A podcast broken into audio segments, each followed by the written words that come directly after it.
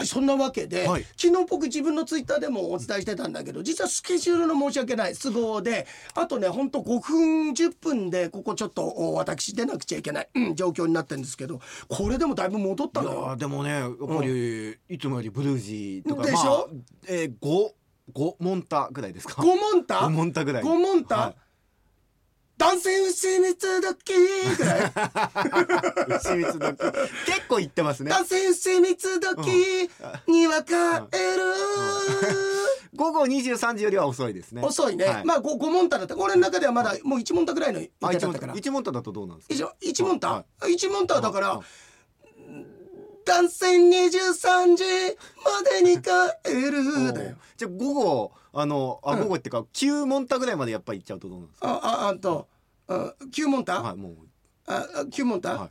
えー男性通勤ラッシュぐらいに帰るあのーまあ全員ではないですけれども、うん。多くの方が経験されているオールしちゃって、うん。あの通勤列車はい。で通勤していく人たちと一緒に自分は帰るっていう背徳感じゃないですか、そうそうだよ、背徳感と優越感、優越感。優越感。はい。優越感ないですよでもその経験、うん。ありがとうあります。お前さ俺なんかここまでさすごい借地定規な人生を送ってきたみたいな言い方しないでもらえる。曲がりなりにも四半世紀以上芸人やってるんですけど私。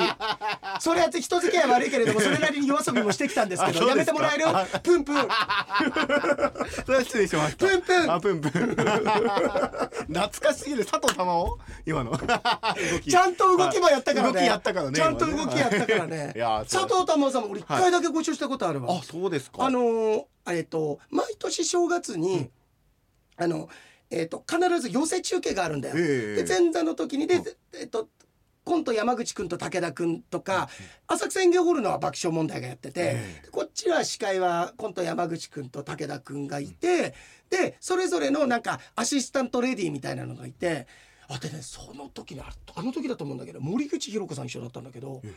森口博子って僕らの世代だとイメージバラエティタレントってイメージじゃん。まあそうですね。僕もやっぱり夢がもりもりとかそうだよね。はい見たりとか。いやもうね、すなんか美しさに気をされされるって俺あんまり女性タレントとかであ「お綺麗ですね」とか絶対言わないんだけどすごい上品さがあったの。うん、であとそんな流れの中で佐藤珠緒もい。て、はいええ。いてずつあったけどプンプンってやってくんなかった。プンプンってやってくんなかったんですか、やってくん。なかった怒ってなかったからですか？怒ってないのか？もう怒らせればよかったな。怒らせばよかった怒らせればよかった。前座のくせにさ 前座のくせに怒らせればよかった、はい俺な、はい。ああ本当に。言ってくれましたよ。そうだね、はい。あそう。だからちょっとね、これでもだいぶいやでももう少し俺の中で 2, は二問たぐらい。二問たぐらい？二問たって何どれくらいなんですか？二問た二問たが二問たとかだからだから男性午後11時には帰るお母さんとこってやつだよ。あお母さんとこ帰るんだ。若干二問たですね、それはね。そうそうだよ、はい。そう帰るっていう。そうなんですね。それぐらい、えうん。心配させないために。そうですね、11時ぐらいに帰ってきてくこれ一問た二まあ問た、まあまあ。いや普通の人だったら遅いと思うかもしれないけど、うんでもそもそもダンシングオールナイトではい。喉痛めてるわけだから、モンタさん。そう11時でもやっぱり普通の人でいうところのそうだな、えーと夕方ぐらいですから。ええ。うん。まあオールナイトに比べればね、村上君さっきから言ってるように俺今日時間がないんだ。なんでこんな話で引っ張らなきゃ本当ですよ。そういう時に限って、は くだらない話オールナイトだよ あそれでね、い、はい、一個だけ、はい。これだこれだけ読んだら、皆さんメールありがとう。ちゃんと読ませていただいてよ。みんなのメールありがとう。来週に撮っときません来週あの日本撮りでもでもねはい。伊藤君とか、匠だから取っておかなくてもいいです。その価値なしみたいなやつ。いいです,違いますよ。撮っときましでょう。他にもはい。ゆきさんとかバリメロとか小日本警備局長とかみんな来てんだけど、ええ。カオルさんも来てんだけど、連帯責任でいらない？んですなんでですか？もう懐かしい名前とかも来てたじゃないですかポンピーさんと同かじタイミングで、はい。ポンピーとか同じタイミングで匠とか、伊藤君とタイミングで来たってことはもう同じ引き出しに入りますから。連帯責任が強すぎる連座制ですから、連座制ですか。はい。えー。えー同じ長やったこととですから。じゃあ仕方ないです。仕方ないですよ、はい。これ。でちょっとね。え先週さ、はい。えーっとメガネ問題。村上君がね。大江千里さんのそう。あのやっぱり気になったのが大江千里さんが出てきてステージに、ですぐに眼鏡かけ替えて眼鏡を置いてでくそのピアノの上にあった眼鏡をかけて演奏を始めたと。で最後までその眼鏡で終わった時もその眼鏡のまま帰ってったと。あの演出いるって村上君がずっと「いいやあれいる?」っつって。いるとは言なんってない。かなんかなんかキザだねみたいなところ。言ってないですよ。いやなんかね。いるじゃなくてなんでそうしたんだろう。別に楽屋でかけ替えてくればいいんじゃないかなってそうだよね、まあ、それがあの世にをいじってるってことなんだけど。だけど、はい。それは確かにええ。そうで、うんあの見た目も変わんなかったんそうそうそうだから何も変わんないしサングラスから普通の眼鏡に変えたとかでもないし、そうとかね普通のなんかいつもの丸眼鏡から鼻眼鏡に変えたとかさ、なんかそういうのがあったらそんな陽気な人いないですパーティーの、はい。パーティーモードに切り替えたとかってなったらさ、そうそうそう。あと楽譜を見るときはやっぱりちょっとその遠近療養にして、トークの時はまた戻すとかだったら分かるんですけれども。あだから確かにそれに関しては、あの皆さんもしなんか分かる理由考えてくださいみたいに言ったら、例えばねあのゆきさんなんかもメールくれて、えー大江千里さんの眼鏡の話とても面白く私の勝手な予想ですがもしかして置いてあった眼鏡は失礼ながら老眼鏡だったのかな？私の眼鏡遠近療養なのですが大江さんのは療養ではなく別々に作ってあったのかなっていうすんごい月並みなメールを送ってくれるわけじゃない。いやいいじゃないですか、ね？でしょ？月並みでもないですよ。本当？はい。老眼鏡だったのかなってちゃんと考えてくれてそゆきさんありがとうございます、はい。あのゆきさんこういうくっそみそないじりを乗り越えて初めて信頼関係できるからね。いやですよ。はいえね？えはい。したら、うん。イケポンうん。メールくれたの。イ。ケポンが、うん。はい。えーまあいろいろたくさん書いてくれてる中で、前回のラジオクラウドで出されていた宿題大江さんがステージに来て眼鏡をかけ替える演出にはどんな理由があるのかについてですが、あの演出は、うん。ポップス時代の大江さんとジャズピアニストとしてデビューした大江さんとを区別するっていう意味があるんですよ。ジャズピアニストになるっていう夢を追いかけた大江さんの決心が眼鏡をかけ替えるっていう演出で表されてるんだな。なのでステージに上がってきた時にかけていたのがポップス時代にかけていたものでピアノを弾く前にかけたのがニューヨークに渡ってから使っている眼鏡ってこと。ジャズピアニストとしてデビューしてからの演出なので知らないっていう人も多いんだろうね。洋江さんは全く差異がわからないって言ってたけどそれもそのはず。だって同じメガネだから。別光縁のメガネはデビュー3年目頃から愛用していて大江さんを印象づける重要なアイテムこれはみんなも分かってるよね。だけど同型のメガネが生産中止になってんだ。でコンサート中に壊れちゃってでその時自ら職人に直接注文して同じ型のメガネを何個も作ってもらってるっていうことなんだよねちなみにこのメガネの演出について音楽雑誌「ジャズアイランド」のインタビューで話はしてたけどね。って答えをくれたんだよ。つまりちゃんと理由があったんだけど。えあお大喜利じゃなくて？これ本当なんだって。えーただはい。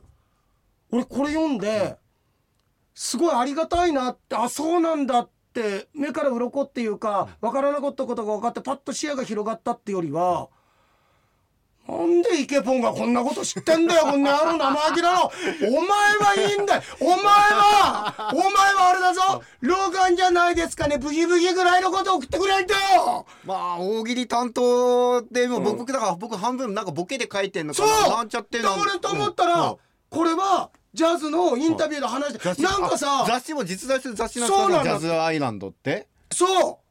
本当なんだ。だから、あのこれは、俺カオルさんとかから来てもらいたかったよこれ。いや本当ですよ。あれはゆきさんとかから。そうかおちゃんとだからかイケポンがこんな真面目な、生意こんな生意気な答えを教えてきたから、ゆきさんがどうでもいいようなメール送らなくちゃいけなくなったわけじゃないかこれ。イケポンが間接的に被害を送ってくれなかったらゆきさんがあれは別個メガネ同じの作ってるやつあれはジャズとあのあれの積み替えるってゆきさん用意してたんだよ。そうですよ。だろ？なっちゃったボケ担当しなきゃいけなくなっちゃった。月並み担当。月並み担当になっ月ちゃったっちゃったじゃん。ゆきさんが本当は書き上がったんでゆきさんだって。それ言い出したですよ、うん。僕だってラジオ局のディレクターですよ、うん。ラジオ局のディレクターだから音楽の話とかそういうの詳しくなきゃいけないのに、うん。僕も知らなかったみたいな演出になっちゃったじゃないですかお前イケポンお前何に恥かかせたらってするんだよ。おいジャズアイランドって音楽雑誌あるんだみたいなの知らなかったし。この一枚でこんなにさ 一枚であの一粒で二度おいしいと的なこと書いた一粒で300メートルとかって聞いたことあるけど一枚でこんなに刀傷作るメールがあるのか。でその後まだ村上君大江さん登場早すぎるよって陽平突っ込んでたよね、うん。実はこれも訳があるんだな。うわ陽平商店の大江さんのメッセージの中でも少し触れてたと思うけど、お前気づかなかった？ニューヨークでの生活が長く俗に言うニューヨークの特徴の歩くのが早い？せっかち？みたいな生活習慣が身についてたって。そんなこと言ってただろ？そこから考えればおのずと答えは出てくるじゃん。テントで結んでごらん。それぐらいのことはお前だってできんだろ？そう。そのせいでライブの登場がついつい早くなっちゃったってこと言い方腹立つな。言い 池方だ腹立つな。なんまそのさっきのさ あのなんかジャズピアニストとしておじさん区別するって意味があるんだけど 気がつかなかった。いやその言い方腹立つつなよジャズピアニストになるという夢を追いかけた大江さんの決心が眼鏡をかけ替えるっていう演出。これも大江さんへの愛があったらわかるんじゃないかなってこと。いやイケポンちょっと待っててください。もう自宅で待っててください本当に。ほんとこの野郎こんな生意気なメール送ってきやがって。言い方があるでしょ。これそれ考えたら俺大江さんにも言うよ、そしたらさそんな演出があるんだったら一回でいいじゃん。一回でいい一わ回でいいじゃん。ちょっと初めてジャズやりますよって時で。一回目のジャズライブの演出はそれでいいですけど、だけうんど毎回かけ替えてたら。そうですよ。なんか同じことやってるんですか？いや待ってでもいやさそれ違う違う違う違う。あのイケポンいじってるはずが大江さんにまでいっちゃってるやばいやばいオーバーオーバーランしすぎてたオーバーだ。オーバーだ。オーバーもしかも途中から普通の鈍行乗ってたのになんか途中から新幹線乗り換えてた俺。ただの批判になっちゃってた今。危ない危ない。あとイケポン、え今今さ僕、今イケポンってね、すごくあのーそんな自分が前に出ますって人間じゃないけど今ほどタレントデビューしたいと思ってる時はねなぜかっていうと、タレントデビューして頑張ってラジオに出て、嘘を全部暴きたいっていう あの本当僕はそんなこと一切書いてないってこと今イケポン多分近しいあの会場にいたとかイケポンの知ってる人にはあのメール送ってると思う。僕あんなこと書いてないです。じゃあそんなことも知らないわけとかっていうのは書いて。ああの、うん。つまりステージに上がってかけてきたのがポップス時代。それは気づいたよね。で、えージャズピアニストとしてからのあえっとかけていたもの。ピアノを弾く前にかけたのが ニューヨークに渡ってからさ世界そう正解でジャズピアニストとしてデビューしてからの演出なのでまあ知らなくてもしょうがないけれども。まあでも番組やってたり音楽班にいる村上は知ってて当然なんじゃないかな。っ てだからこんなメールを送るっていうのもちょっと差し出がましいかもしれないけれどもちょっと待って待って確認ってかはい。った。あのねよしさん、最初イケポンのメールに目を落としてたの見たんですけど、だんだんメール読まずになんかイケポンのメール読み出す。つまりあの創作してるって僕今分かっちゃいました今読んでないもんだって全然メールに目いってなかったっすよ今。